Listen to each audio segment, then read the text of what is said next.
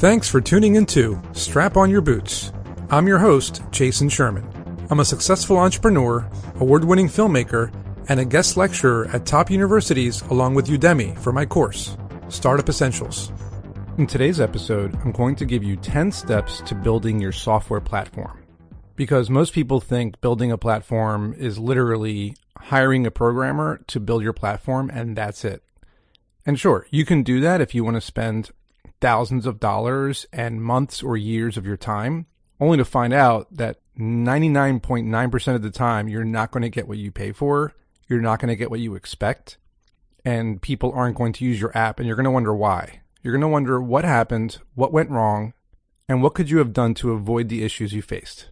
So, step one is validating your platform. How do you know for sure that people actually want to use the platform that you want to build? I love when entrepreneurs pitch me their ideas and they say, Oh, I have a new ride sharing app. I'm like, What, like Uber or Lyft? Yeah, but mine's different because it does this. I mean, why are you going to build another of the same thing? You know, you have to try to build something unique. And if you come up with something unique or in a niche space, from there, you have to validate the platform from people who might actually want to use your platform. So how do you do that? How do you validate it?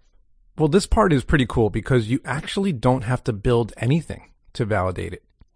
You can simply draw some mockups if you know how to use Photoshop, or even on a piece of paper with a pen or a whiteboard. You can draw what you think the app will look like or how it'll function. And then go to a college, go to a tech event, go to a friends and family get together and ask people, would you use this app? What do you like about it? What don't you like about it?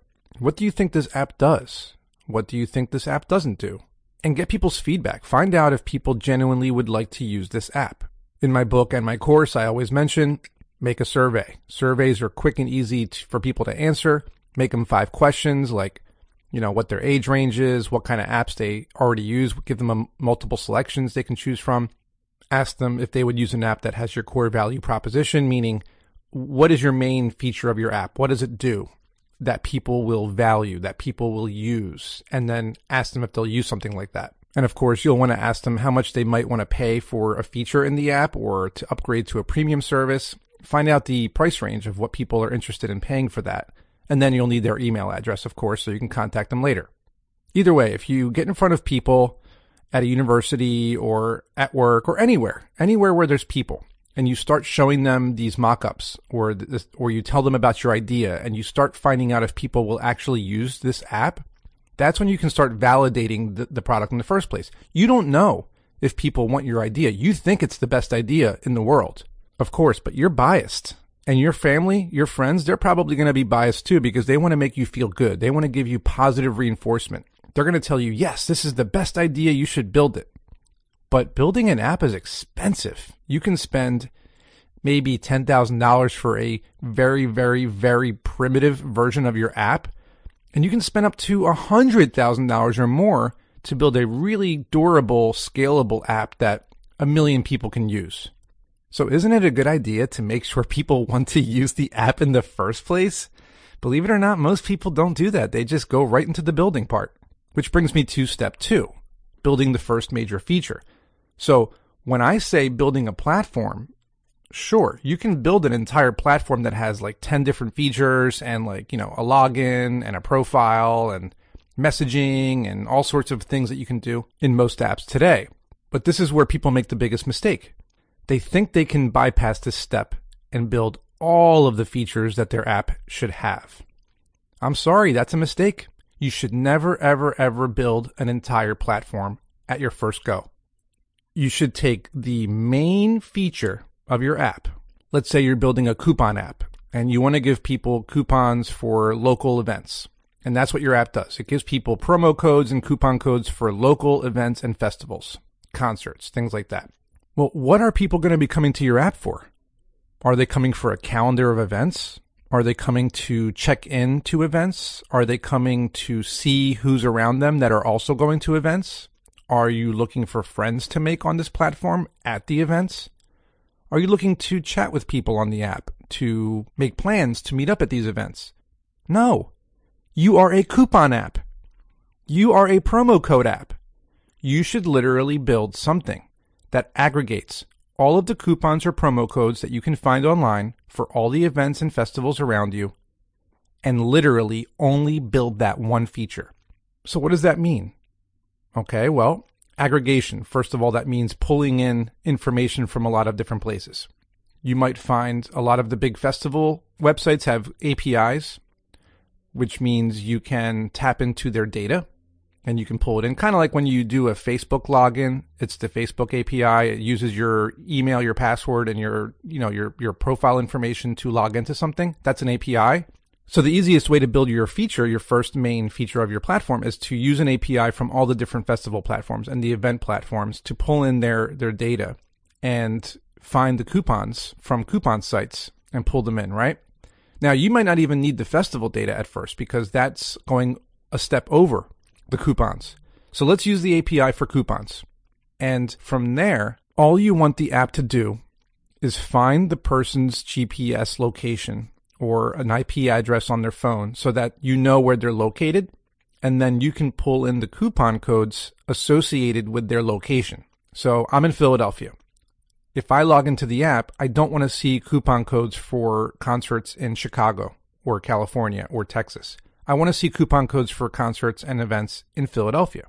So, what's called your core value proposition or your main feature is a coupon platform that allows me to see the deals in my neighborhood or in my city.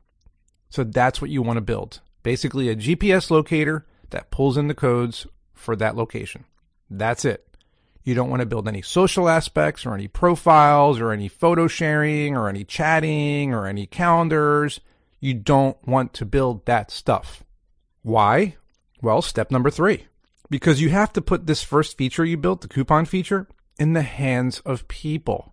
So you showed them mock-ups, you showed them drawings, you showed them ideas, you told them about your app, and you can still tell them about all these other features, right? That's the, that's the best part about this. Is when you show somebody, hey, look, here's my app. It lets you pull up your GPS location by clicking this button, and then it shows you coupon codes for festivals and events. Susan might say, Wow, this is so cool. I've been wondering where I could find something like this. I'm always going on Google and searching around and clicking on lots of websites. This puts it all in one spot. It makes it really easy. Exactly, Susan. You get it, right? So she might understand your feature, right? Now, what I want you to do when you first show somebody this feature or this app, because, it, you know, obviously it'll have some sort of interface. Watch how they click on it. Look at where they push the buttons. Look at how they click the buttons. Look at how they hold the phone and how they look at the screen. I know this sounds silly, but to look at how somebody uses your app will help you understand how to build your app. And of course, most people who try your app are going to start telling you things that they might expect the app to do or things they might want the app to do. And that brings me to step four and five because they kind of go hand in hand. Step four is figuring out what they want next. And step five is getting feedback on your UI UX or your user interface and user experience. So we'll tackle step four. Figuring out what they want is pretty easy because they're holding your app, they're pushing buttons, they're looking at what happens on the app when they use it. And instead of telling them the features that you want to add, why don't you either wait for them to say, Oh, well, I think it would be really cool if your app did this, or if your app had this button over here that let me try this out. Let the people who try your app tell you what they want. It's always better when people tell you what they want because then these are things that you may not have thought of, or you might find out. Ta da! They are asking for the features that you actually already planned on including. That's the best feeling when you show someone your app and they say, well, wouldn't it be great if I could find people nearby who can meet up with me at the event? And then you can say, yep, that's one of the features we plan on building. I'm glad you validated it. Or, I would love to chat with people nearby to make plans to meet, or it would be great to see a calendar of events, and so on and so forth. This person might start saying all the features you had planned, and you could just check them off your list, but maybe there's one that they don't mention. Maybe you planned on including a way to put in a different city so that if you're traveling, you can see what events are in that city during a certain date. And you mention that to them, and you say, hey, what, what do you think if I added this? Maybe you'll find that 9 out of 10 people just don't want that feature. Well, then why would you waste your time and money building it? That's something that you would add way down the road once you have millions and millions of users. And when it comes to people actually using your app and touching the buttons and looking at their reactions, That's again step five, getting feedback on your UI or UX. UI stands for user interface. It means the actual interface on your screen, meaning the, the colors, the style, the font, the buttons. What does it look like? I've seen some pretty ugly apps out there, but if you look at the big apps like Facebook, Instagram, TikTok, YouTube, Snapchat, and a lot of other apps. Now, actually, I, I, when I said Snapchat, that's actually funny because if you've seen, they've went under fire and been criticized for their user interface changes. It has screwed up a lot of people. Celebrities started tweeting that their interface sucks now. This is a, a perfect example of why you have to listen to people when it comes to UI and UX. So let's say you chose a couple of colors for your app. We'll go with red, blue, yellow, and white, or just red and white. Whatever the colors are, you want to ask the people who are testing this first version so what do you think of the colors? Maybe they like the colors. Maybe they don't. Maybe they have a better idea for colors. Maybe they think the buttons should be different colors. Maybe they think the navigation menu should have different colors. Maybe they don't like the icons you used. Maybe they don't like the font you used. Either way, this is your chance to nip it in the bud now. A common thing to do when building an app, and I've done this a million times, is going through different versions of a UI. Okay, so you might start with a version that you like, at least for the prototype. And then once you launch it, people will give you feedback and you'll quickly have to change the interface to meet their needs, to be more modern, to kind of go with the trend.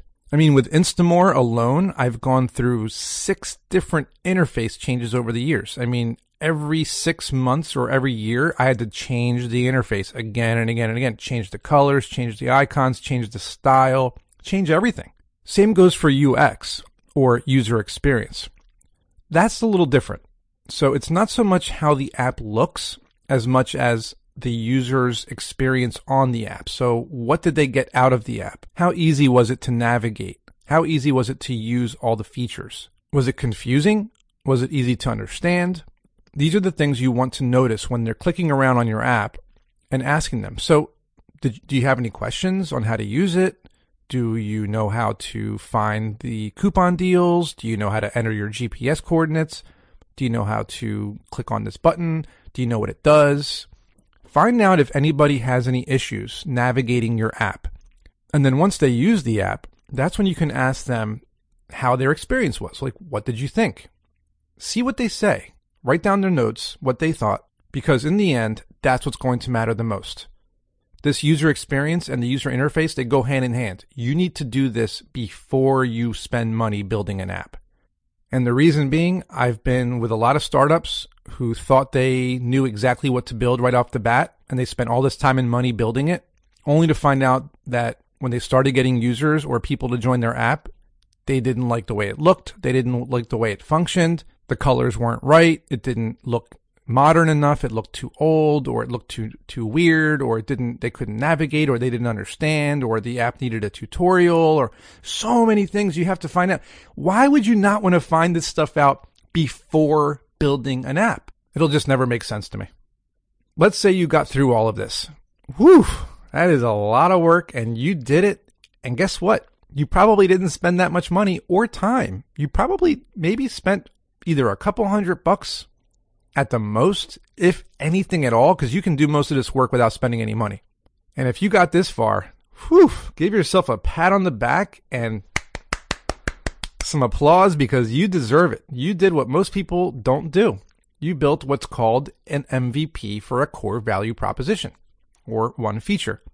And you probably did it for really cheap because you can build this one feature for maybe 5,000 bucks from a really good programmer or you can find a college student to build it for you for 500 bucks. So maybe you spent 500 bucks and a couple of weeks or a couple of months getting all this information. Good job. You saved a ton of time and a ton of money by following the steps.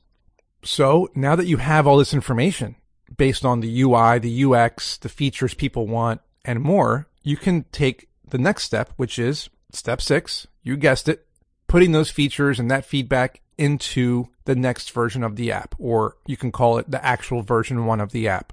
And I kind of mesh this with another step, but I'm going to keep step six, which is acquiring users online and in person. Because once you build these features and once you build out all this stuff that people told you they liked, now you have to get people to use the app, obviously, or you're not going to be in business. So there's a lot of different ways of doing this. I cover this in other podcast episodes. I cover this in my book extensively and my course extensively and my YouTube tutorials on my channel and my blog. So there's a lot of different resources I give you to do this, but I'm going to give you a couple of points right now on what you can do to acquire users. The first is pretty obvious social media marketing. You want to create a consistent style of like colors and typography, font basically, and imagery that you want to use on your Twitter, your Facebook, your Instagram, your YouTube, basically all of your cover pages and your app icon. You want to make it all consistent so it all looks the same. And then you want to create either fun or interesting or dramatic, whatever your app does. You want to create a theme of the kind of imagery and posts you're going to make online. Obviously, you'll want to create a blog and you'll want to post really good content on there. I have another podcast episode based on that. And you'll want to have a press release that you write up and submit to all the press release websites to get your information out there. Do some SEO for your website or search engine optimization. You'll want to have obviously a website to do that and push your website out there.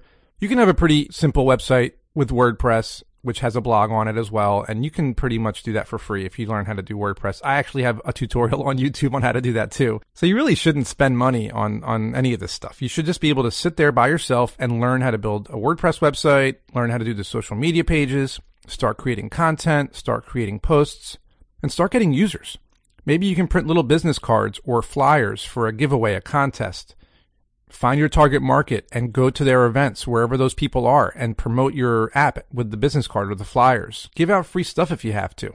People love free stuff. Your goal should be to have 100 users and then go to 500 users and then go to 1,000 users and then 5,000, 10,000, 20, 50, 100,000 until you reach a million users. I mean, you have to grow slowly. You can't expect to get a million users overnight. That's ridiculous. Every entrepreneur who's ever come to me and told me they're going to get a million users overnight, it's never happened, not once. Even with Instamour, we reached almost 500,000 users, but it took a couple years. There's no way to get a million users overnight. There are the flukes out there where an app got a celebrity to endorse them and they got a million users overnight, but that is so rare. It just doesn't happen. It's like one in a zillion. So don't count on that. Count on the slow growth. Because if you can show the growth over time, month over month, you're growing 100% or 200%, and you keep growing and getting more and more press and media, journalists writing articles about your app, and more people are talking about your app, this is how you can raise money, right? This is how an investor will see the potential in your platform, and they'll say, okay, you're ready for a million dollars. I'm going to take 10 or 20% of your company. And that's step seven, raising money. This will be one of the hardest steps out of all of them because it's so time consuming and frustrating to hear no from an investor. And trust me, you're going to get a lot of no's. You're probably always going to get no's. Investors only care about a couple things. How many users you have, how many users you are growing every month, which is called traction or growth, and how much money are you making? What's the revenue? Because when they give you a million dollars, they want to get back 10 million or a hundred million dollars.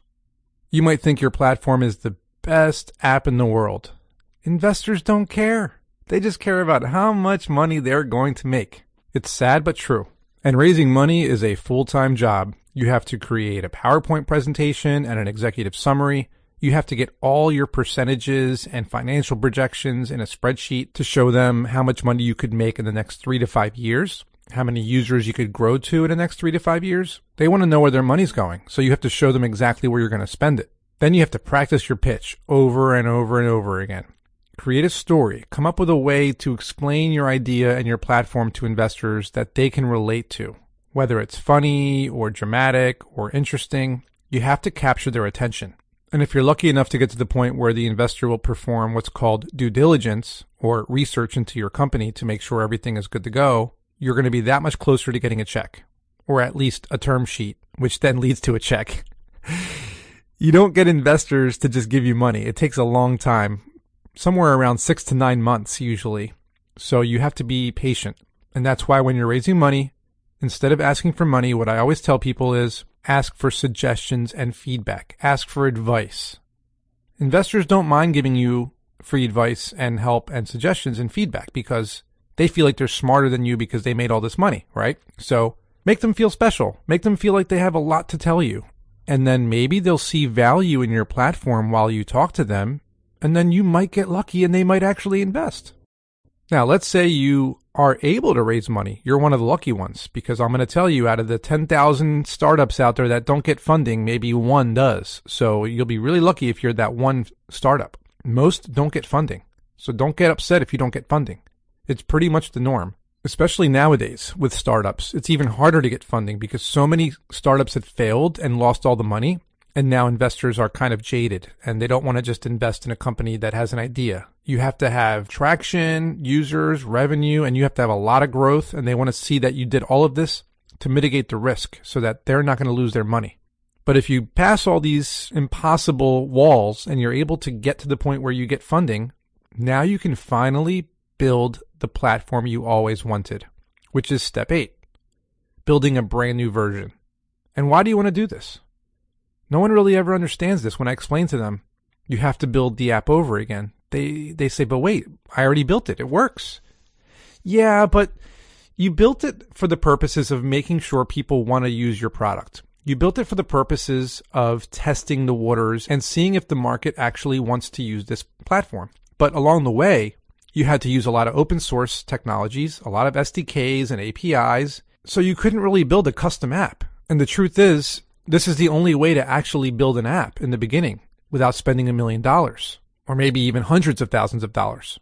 And this is why I always say to build as little as possible and kind of add features on little by little. Don't do it all at once. That's a silly thing to do. It's always the wrong move. I've never seen it work. I've had people spend lots of money on apps and not get the results they wanted. I've seen people build very little pieces of an app and it didn't work out the way they wanted to, and at least they didn't spend all the money. So it's a, you know, 50-50 on that one. But now that you have a million bucks in the bank, you can take a couple hundred thousand of it, probably even half of that money, and build an entirely custom app, meaning you do not use any third party libraries, you don't use any open source technologies, you own everything.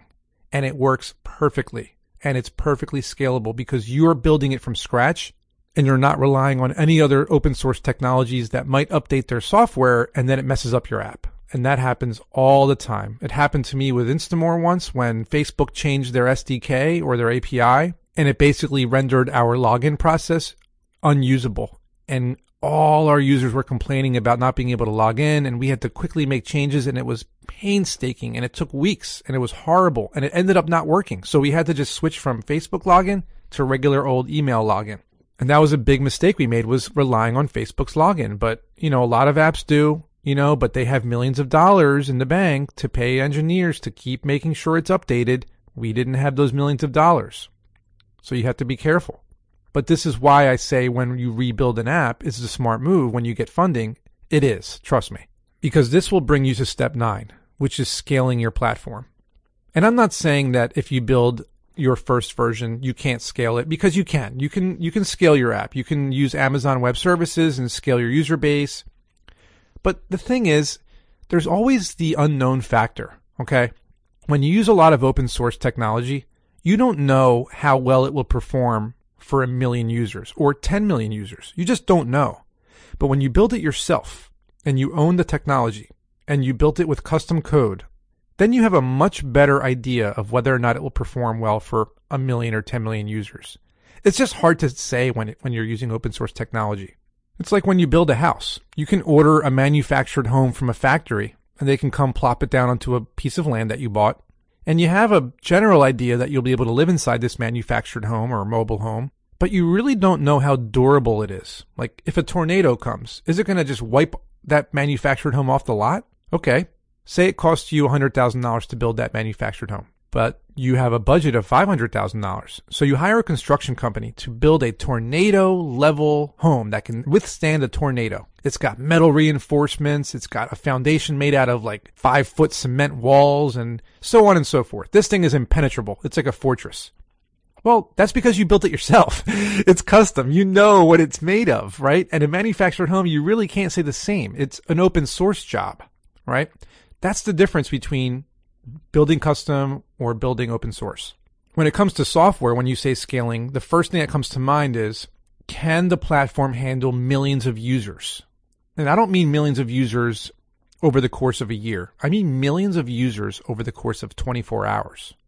What happens if Taylor Swift suddenly starts tweeting about your app because she loves the fact that your coupons are getting her more fans to come to her concerts? If she starts tweeting it and putting it on Instagram and all of her fan pages, you are going to blow up overnight. Can your app handle the influx of users? Or will it crash? That's what scaling is. But if you followed all these steps, you should be fine. You should be able to handle the influx of users. You, at that point, you're probably going to get a bigger round of funding or maybe even get acquired by a larger company. They're going to buy you. And that's why number 10 isn't really a step. It's a tribute to the previous steps. Step number 10 is don't skip the steps. Never, ever, ever. Don't skip the steps. That's why they're there. They work. If you think they're not going to work, you're wrong. I'm sorry. I'm sorry. I'm sorry you are wrong. You have to follow the steps. How many times have I had an entrepreneur complain to me that they spent too much money, took too much time, the app doesn't work the way they want to, or whatever the issue is? And generally, when that happens, it's because they skipped the steps. I've never had an entrepreneur complain about a platform when they followed the steps.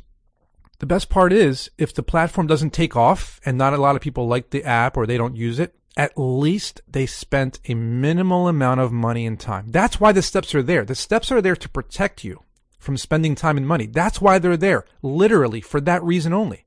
And then, of course, to validate your product and make sure people want to use it. Why would you build this huge platform with all these features and then find out that people don't like the way it looks or they don't like the way it, it works or they don't like certain aspects of it or it's too hard to use or the open source technologies keep crashing. Why would you do that to yourself? It just doesn't make any sense to me. So don't. Don't skip the steps.